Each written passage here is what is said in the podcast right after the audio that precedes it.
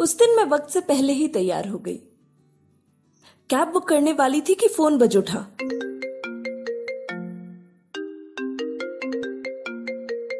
तुमने बताया तुम पार्किंग लॉट में मेरा इंतज़ार कर रहे हो। तुमसे शायद सारी उम्मीदें छोड़ देने का यही फ़ायदा हुआ है। तुम पर गुस्सा नहीं आता। वरना पहले इन्हीं मौकों पर दस बार लड़ लिया करते थे हम। तुम देर से तैयार हुई, तुम्हारी गलती। अरे, पर घंटों फ़ोन पर तो तुम लगे हुए थे, तुम्हारी गलती। कितना ट्रैफ़िक है, तुम्हारी गलती। टायर पंक्चर हो गया, तुम्हारी गलती। और फिर बाहर से सजे धजे और अंदर से मूड ऑफ़ करके मैं और रोहन अक्सर पार्टीज़ अटेंड करते थे। बदल रहे हो तुम रोहन। उस दिन डिनर पर बहुत सी बातें हुई। मुझे अच्छा लगा। घर जैसा लगा। पहले की तरह। तुम बोलते रहे, मैं हंसती रही। खाया, पिया और इतने दिनों बाद किसी लॉन्ग ड्राइव पर मिलकर गाने गाए तुम्हारे साथ।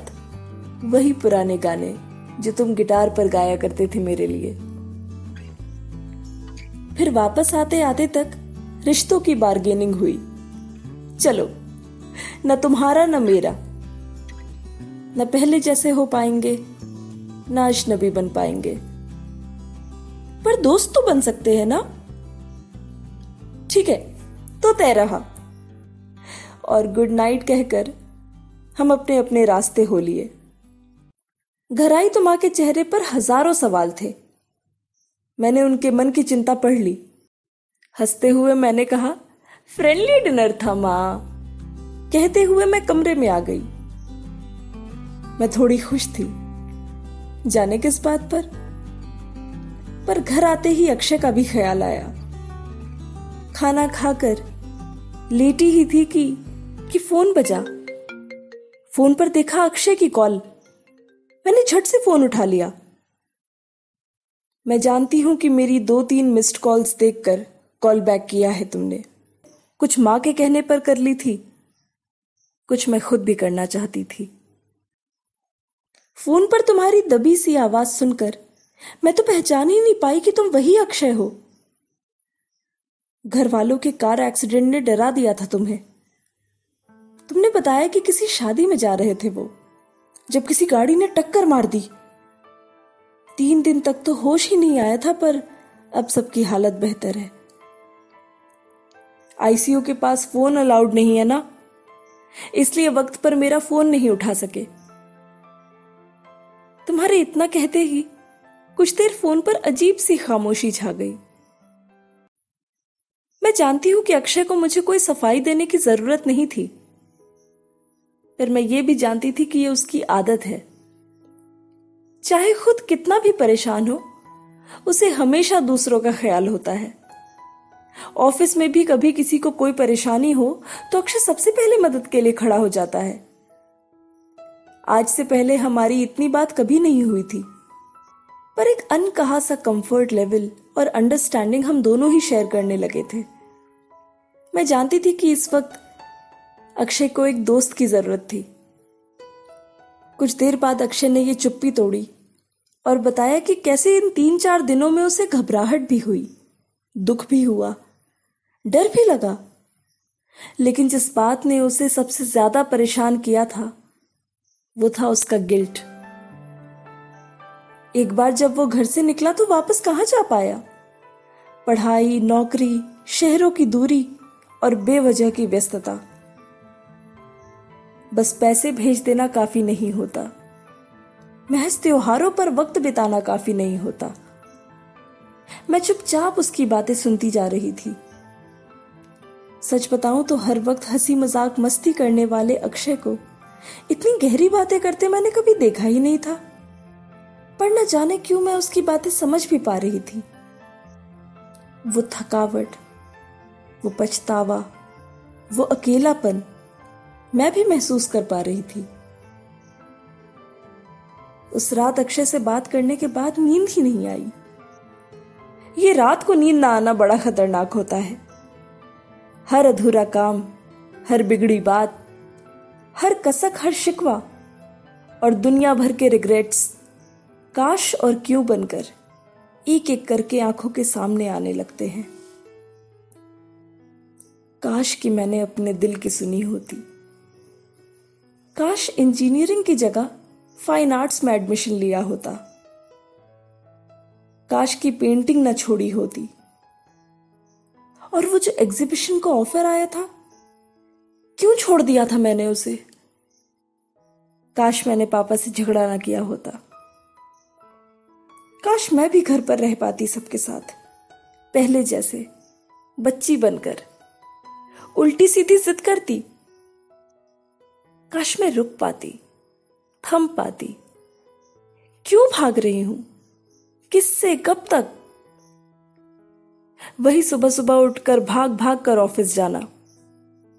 मुश्किल से एक दो निवाला हथेली में दबाना, या वो भी नहीं तो बिना कुछ खाए निकल जाना।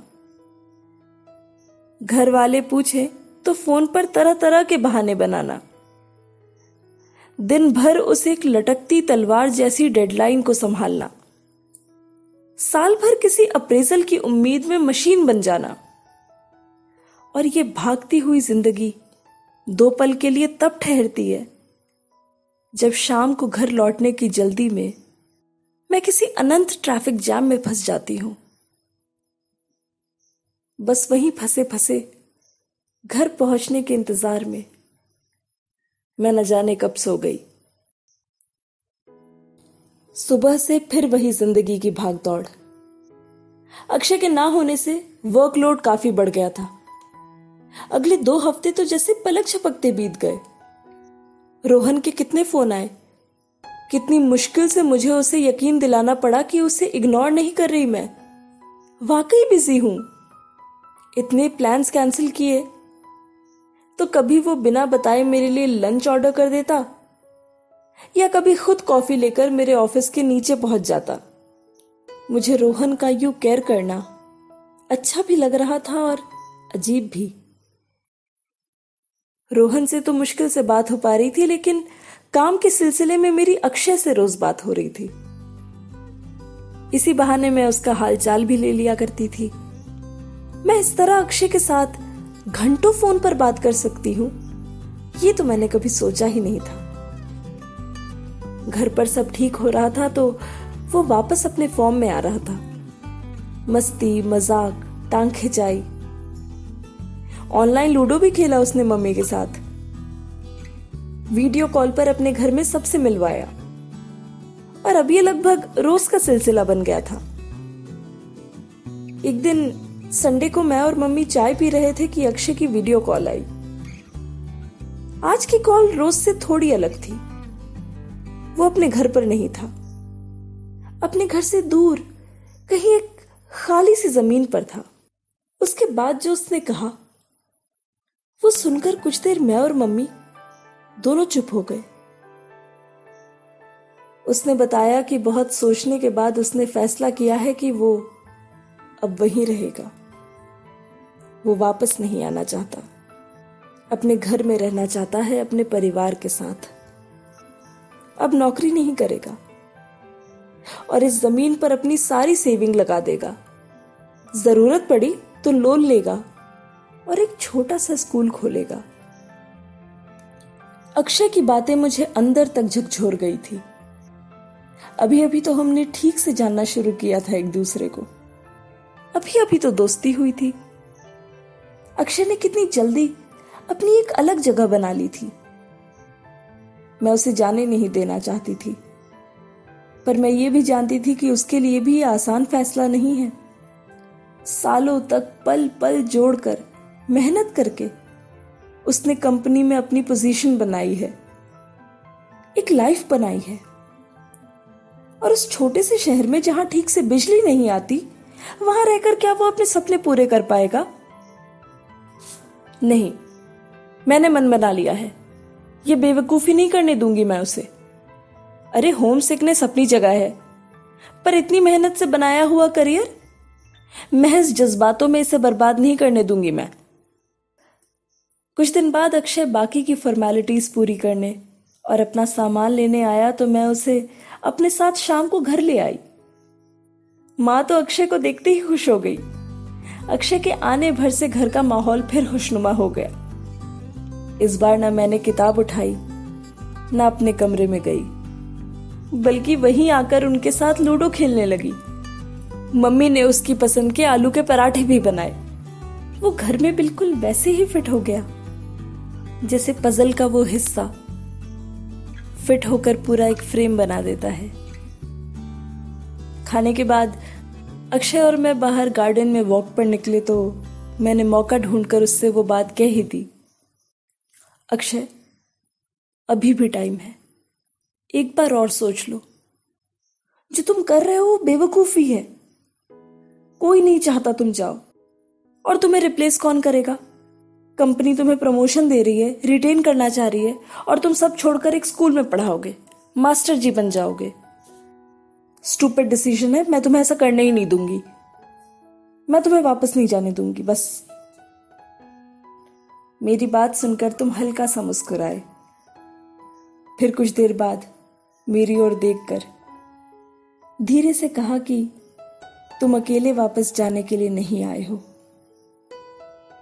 मुझे साथ लेने आए हो। मैंने उसकी बातों को हँसी में उड़ाते हुए कहा अच्छा मैं वहाँ आकर क्या करूँगी भला? तुमने थोड़ी गहरी आवाज़ में मुझसे कहा कि मैं वहाँ जाकर पेंटिंग कर सकती हूँ अपने लिए, और थोड़ा वक्त मिले तो बच्चों को पढ़ा सकती हूँ। अक्षय की बातें सुनकर मैं एकदम चुप हो गई। हैरत भरी निगाहों से उसे देखने लगी। मैं जानती थी इस बार वो मज़ाक नहीं कर रहा। मैंने फिर भी बात को पलटने के लिए मुस्कुराते हुए कहा अच्छा तुम्हारे साथ तुम्हारे शहर तक चलूँ। इतने अच्छे से तो मैं तुम्हें जानती भी नहीं। तुम कोई मोस्ट वांटेड क्रिमिनल निकले तो? मेरी बात सुनकर अक्षय हल्का सा मुस्कुराया। फिर थोड़ा गंभीर होकर मेरी ओर देखकर बोला, कि मैं रोहन को तो बहुत अच्छे से जानती थी ना?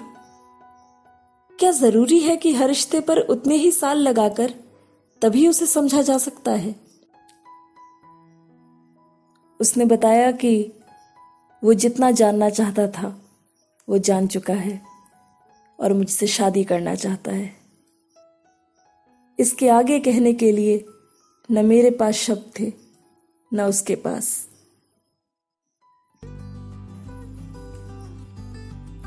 अब हम एक स्कूल चलाते हैं। इस छोटे से शहर में एक छोटा सा स्कूल। यहाँ मासूमियत बड़े बड़े बस्तों का बोझ नहीं उठाती। हाँ यहाँ ऊँची ऊँची बिल्डिंग्स तो नहीं है, पर ख्वाबों का कद लंबा है।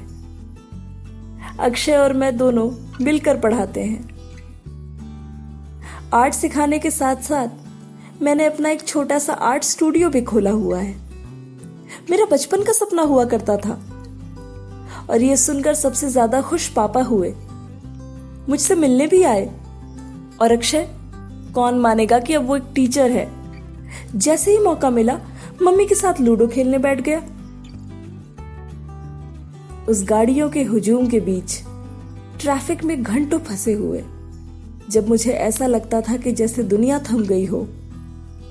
और दो पल लंबी साँसें भरकर आँख बंद कर मैं जिस सुकून को ढूँढने की कोशिश करती थी, वो सुकून अब अक्सर मुझे अपने आसपास मिल जाता है।